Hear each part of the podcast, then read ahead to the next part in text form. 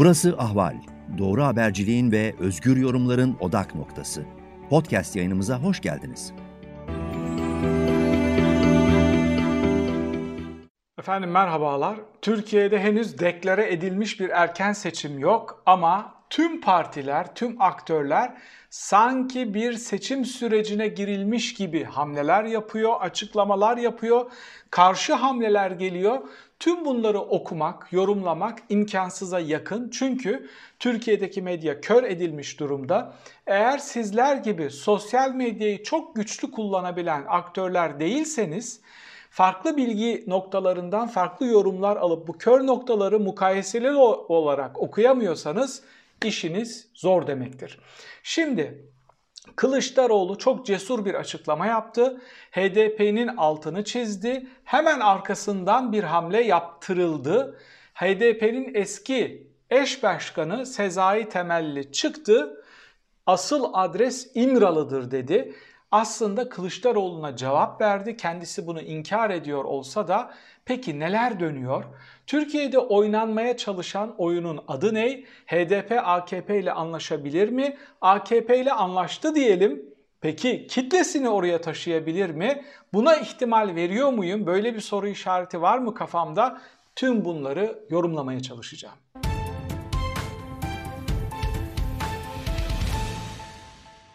Kılıçdaroğlu çıktı. HDP'nin önemli bir aktör olduğunu, sivil bir siyaset partisi olarak tanınması gerektiğini, onları muhatap almamız gerektiği gibi şeylerin altını çizdi.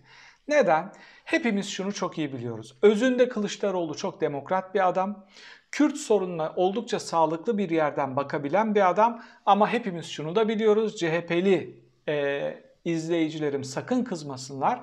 CHP'nin en az %30'u Kürt sorununa bakışı MHP'den, AKP'den çok da farklı değil.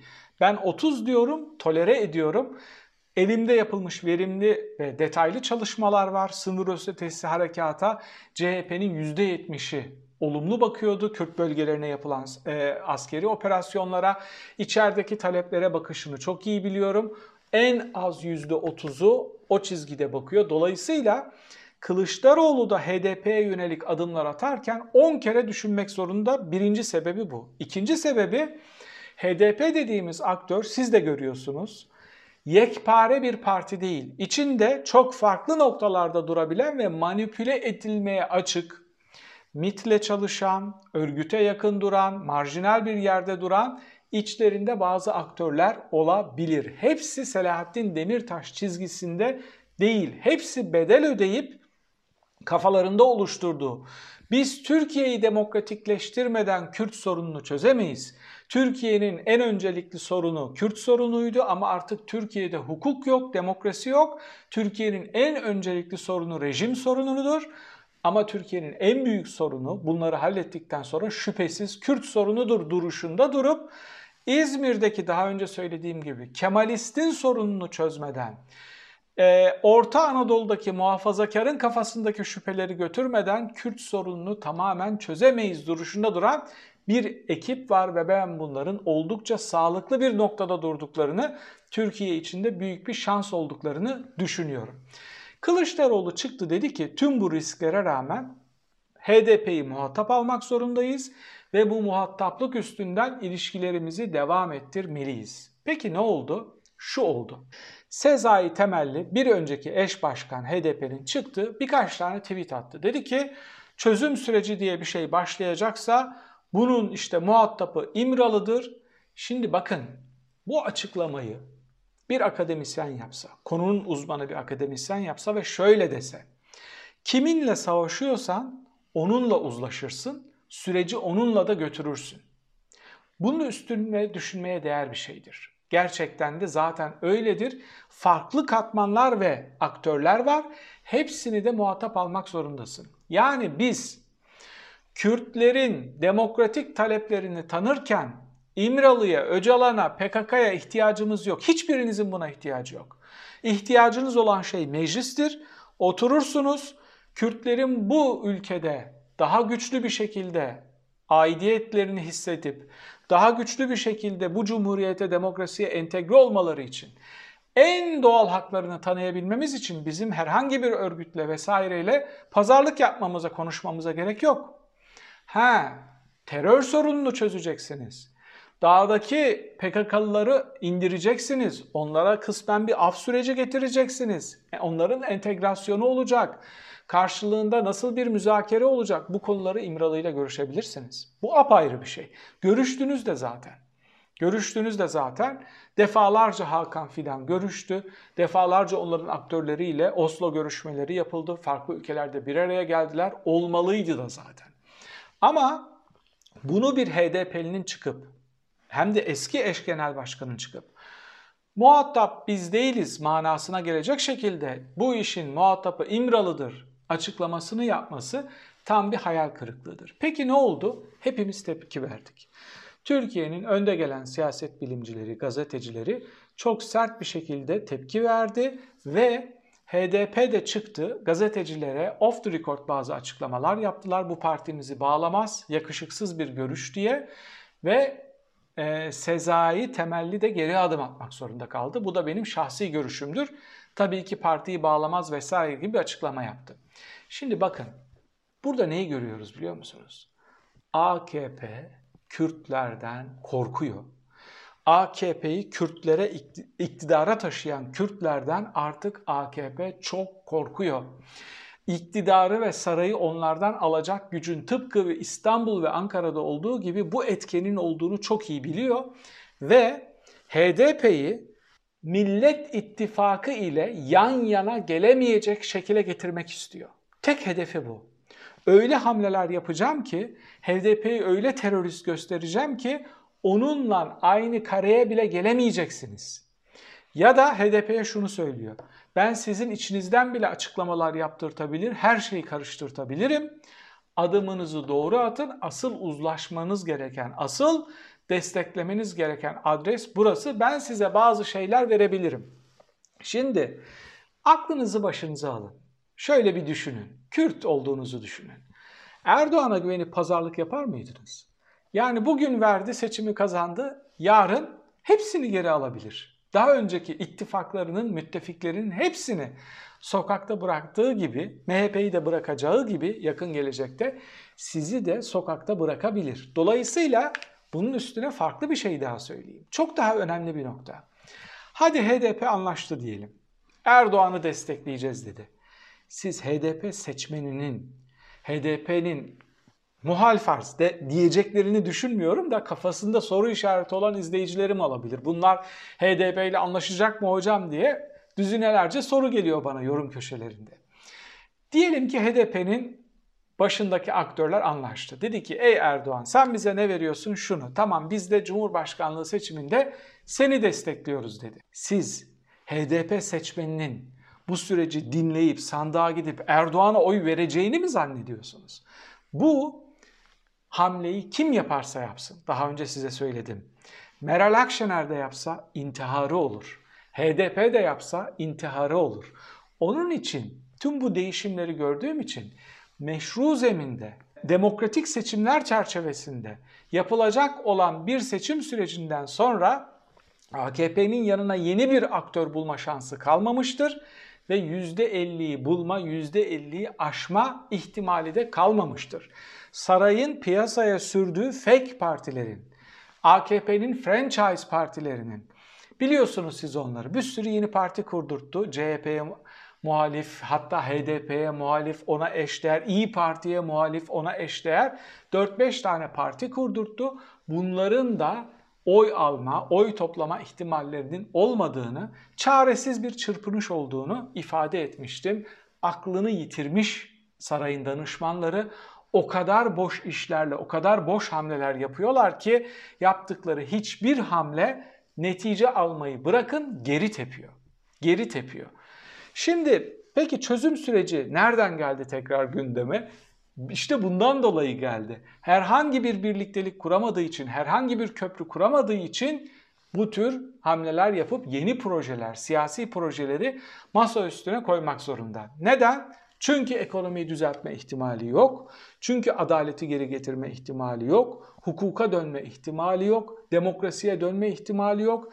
Küresel barış ekseninde Avrupa Birliği gibi çok önemli kurumlarla ticari, ekonomik, turistik, stratejik ortaklıklar yapma ihtimali yok. İşte bunun için eski Türkiye'de kullanılan köhneleşmiş enstrümanlara ve eski ezberlere sarılmak zorunda.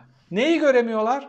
Şunu göremiyorlar. Bir, kendi seçmenleri de artık bundan nefret ediyor, bu hamlelerden. İki, Kürt seçmeni o kadar değişti ki siz hala 90'lardaki Kürt seçmeni var zannediyorsunuz karşınızda. Hayır, Kürt seçmeni bir kere Türkiye'nin etrafında Kürt bölgecikleri oluştu. Irak'ta, Suriye'de orada bazı tecrübeler elde edildi. Oradaki tecrübelerden bazı çıkarımlar yapıldı. Kürtler oraları çok yakından takip ediyorlar. Ve buradan yaptıkları çıkarımlarla güçlü bir Türkiye'de demokratik haklarını almış bir şekilde iktidar oluşum sürecinde söz sahibi olan Kürt kartının çok daha verimli, bölünmekten, parçalanmaktan, Orta Doğu'da yem bir küçük otokratik bir bölgecik olmaktan çok daha kıymetli olduğunu görüyorlar. Bunların dışında Kürt sorununun dışında talepleri var. Kürt gençleri de iş bulmak istiyor. Kürt gençleri de evlenmek istiyor, mutlu olmak istiyor, eğitim almak istiyor. Tüm bunları komple görmeyen HDP de kaybeder. Kürt sorununu tüm bu değişimler üstünden okuyamayanlar da büyük kayıplar içine girebilirler. Peki bir Kürt e, demokratikleşme süreci, bir Kürt haklarını tanıma süreci ya da bir barış süreci adına ne diyecekseniz olacaksa nasıl olmalı? Bir kere bu kesinlikle daha önce denenmiş ve duvara toslamış şekilde olmamalı. Erdoğan'ın ve Öcalan'ın çıkarları çerçevesinde değil, Kürtlerin ve Türklerin toplumsal bir uzlaşıyla tartışarak, şeffaf bir şekilde uzlaşarak, bu hakları tanıyarak artık Kürt sorununun hem PKK tarafından hem Türkiye içindeki savaş baronları tarafından hem çeteler tarafından hem derin devlet tarafından kullanılmasının ve Türkiye'nin önündeki demokratikleşme sürecinde bariyer olmasının engellenmesi gerekiyor. Türk ve Kürt toplumu zihin olarak burada uzlaşmış durumdadır. Yapılması gereken tek şey elitlerin sağlıklı bir şekilde bir araya gelerek bu süreci tamamlaması, noktalaması ya da başlatması gerekmektedir. Peki Erdoğan'ın Cumhurbaşkanı olduğu dönemde böyle bir şey olabilir mi? Her şeyi bir seçimi kazanmak için kullanan, her kurumu, her enstrümanı, her siyaseti araçsallaştıran ve bir seçim aracına dönüştüren bir Erdoğan'a güvenen ne barış yapabilir ne de eldeki barış kırıntılarını koruyabilir, kollayabilir. Bir barış süreci yapılacaksa bu şeffaf bir şekilde toplumsal uzlaşı içinde yapılması gerekiyor. Ben 27 Eylül'de HDP'nin yapacağı deklarasyonu çok önemli buluyorum. Bu deklarasyon o kadar önemli ki bu deklarasyonu manipüle edebilmek için saray hamle üstüne hamle yapıyor. HDP'nin demokratikleşme ve barış sürecine yönelik sereceği bu kırmızı halıyı muhalif partilerin, muhalefet partilerinin çok verimli bir şekilde kullanacağını çok iyi bildiği için o halının serileceği yerlere mayınlar döşemeye çalışıyorlar. Ben Sezai Temelli'nin yaptığı açıklamayı bu istikamette okudum ve çok çirkin bir açıklama olarak gördüm. 27 Eylül'de bakalım HDP ne açıklayacak?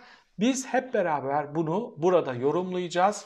26'sında Almanya seçimi var. Muhtemelen o gün veya bir gün öncesinde onlarla alakalı vaktim olursa bir yorum yapacağım. Ama 27'sinde o deklarasyon açıklandığı gibi vaktim varsa çok kısa bir süre içinde oturup o deklarasyonu da sizler için yorumlayacağım.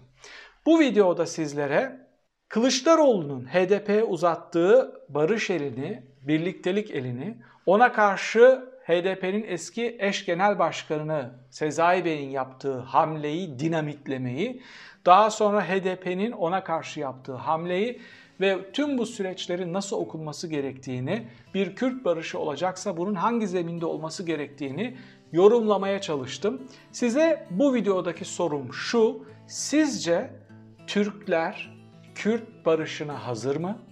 Sizce Kürtler, düzeltiyorum Türkler Kürtlerin demokratik taleplerinin tanınmasına yönelik e, zihinlerini hazırlamışlar mı?